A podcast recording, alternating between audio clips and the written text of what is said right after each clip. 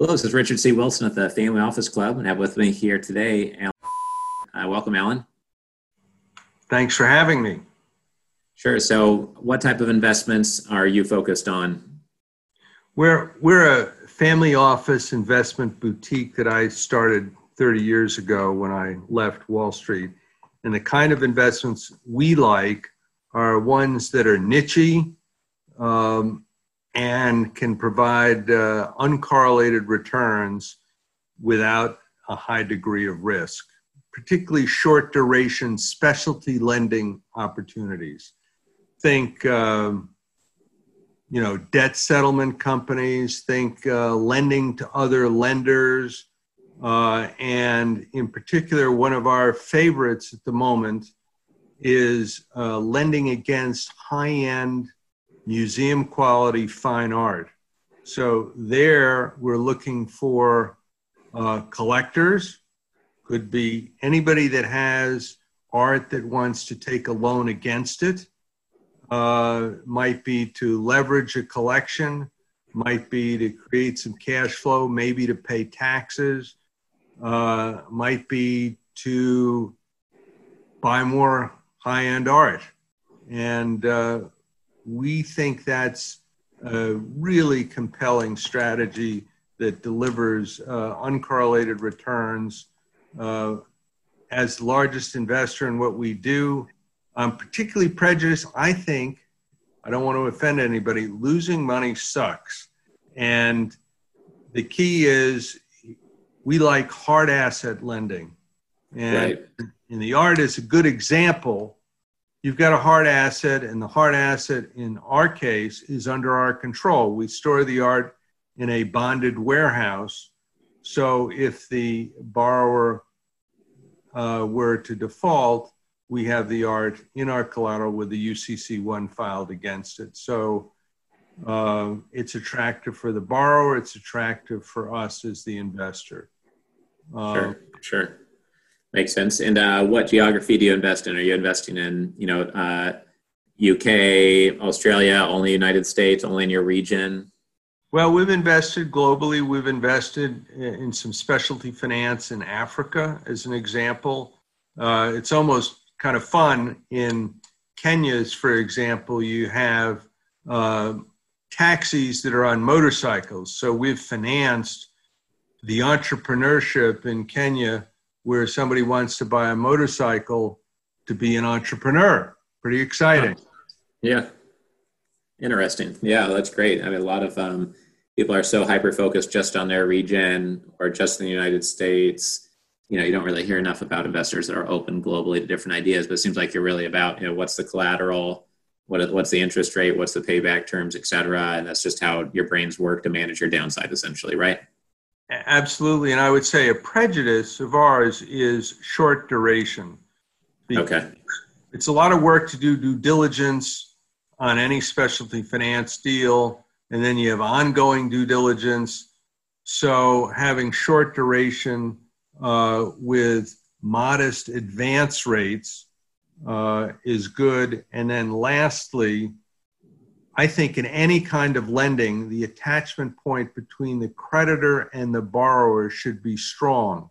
Let me give you a contrast. Having started a web company that got big and then sold it happily, uh, securing leads like uh, Lending Club or Prosper over the web, the attachment point between the lender and the borrower is very weak. We think having a strong attachment point, like in the art uh, lending is very attractive. Right, right. Okay, interesting. So, um, my last question here is just your number one piece of investment advice. Um, seems like you have a lot of experience structuring deals. Maybe it's related to that, maybe not. But what's your top piece of advice for investors listening here? Well, Richard, you're very nice. You're not just calling me old and crotchety and cranky as my wife does.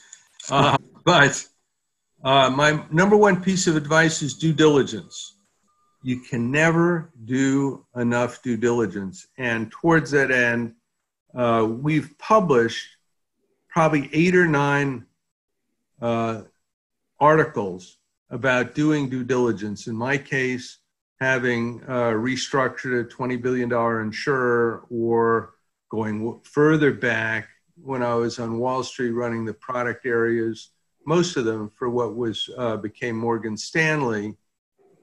We published it's sort of do-it-yourself kind of analysis on how to do due diligence, what information to secure from any manager or any provider of an investment opportunity, what to do in on-site.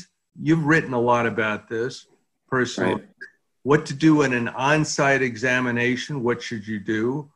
Uh, and then on an ongoing basis, what should you do as sort of forensic accounting on wherever you're invested?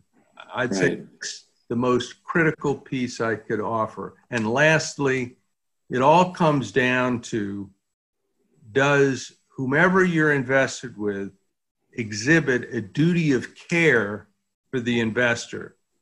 Occasionally, you see, I'm sure you've seen it endlessly, where it's somebody homeoeconomic because they're just out for as much money as they can make and look at investors as a pesky chore. Uh, we don't play with those people.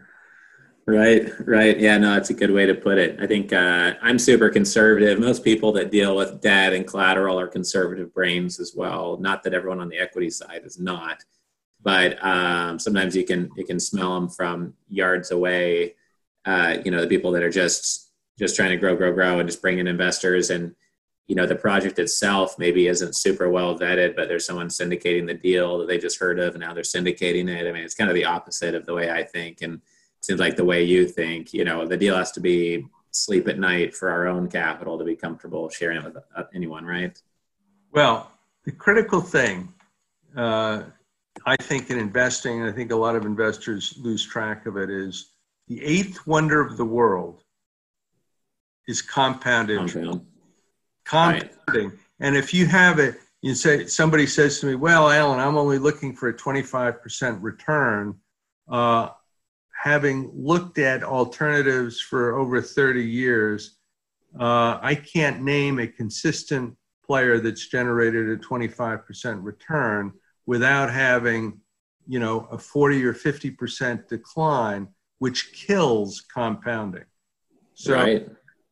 And if you look at the equity markets over the last 20 years, the average return has been 6% for an endowment fund, for a pension plan, et cetera. So if you can get a consistent return with low uncorrelated risk, basically defined as niche investments, you're going to be ahead, and that's our prejudice.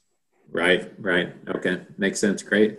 Well, I appreciate you doing this interview here today. You know, if anyone watching would like to get in touch with Alan, uh, co-invest, look at a deal together, share notes on due diligence, or just connect uh, within the Family Office Club, just let our team know. We're happy to put you in touch. And I think I would suggest for any investor, I think you'd find it useful to go to our website. Uh, there's a wealth of information on there no accounting for taste. We like to publish some of our thoughts. Sure, sure. Great. Yeah, happy to have them do so. And uh, hope to see you on one, maybe one of our discussion panels, maybe on debt. Um, you know, sometime like structuring debt deals could be interesting to have your expertise on a panel like that. It'd be great fun. Thank you for inviting me to this. Yes, thank you, Alan. Take care. All right, All right Richard. Godspeed. Bye bye.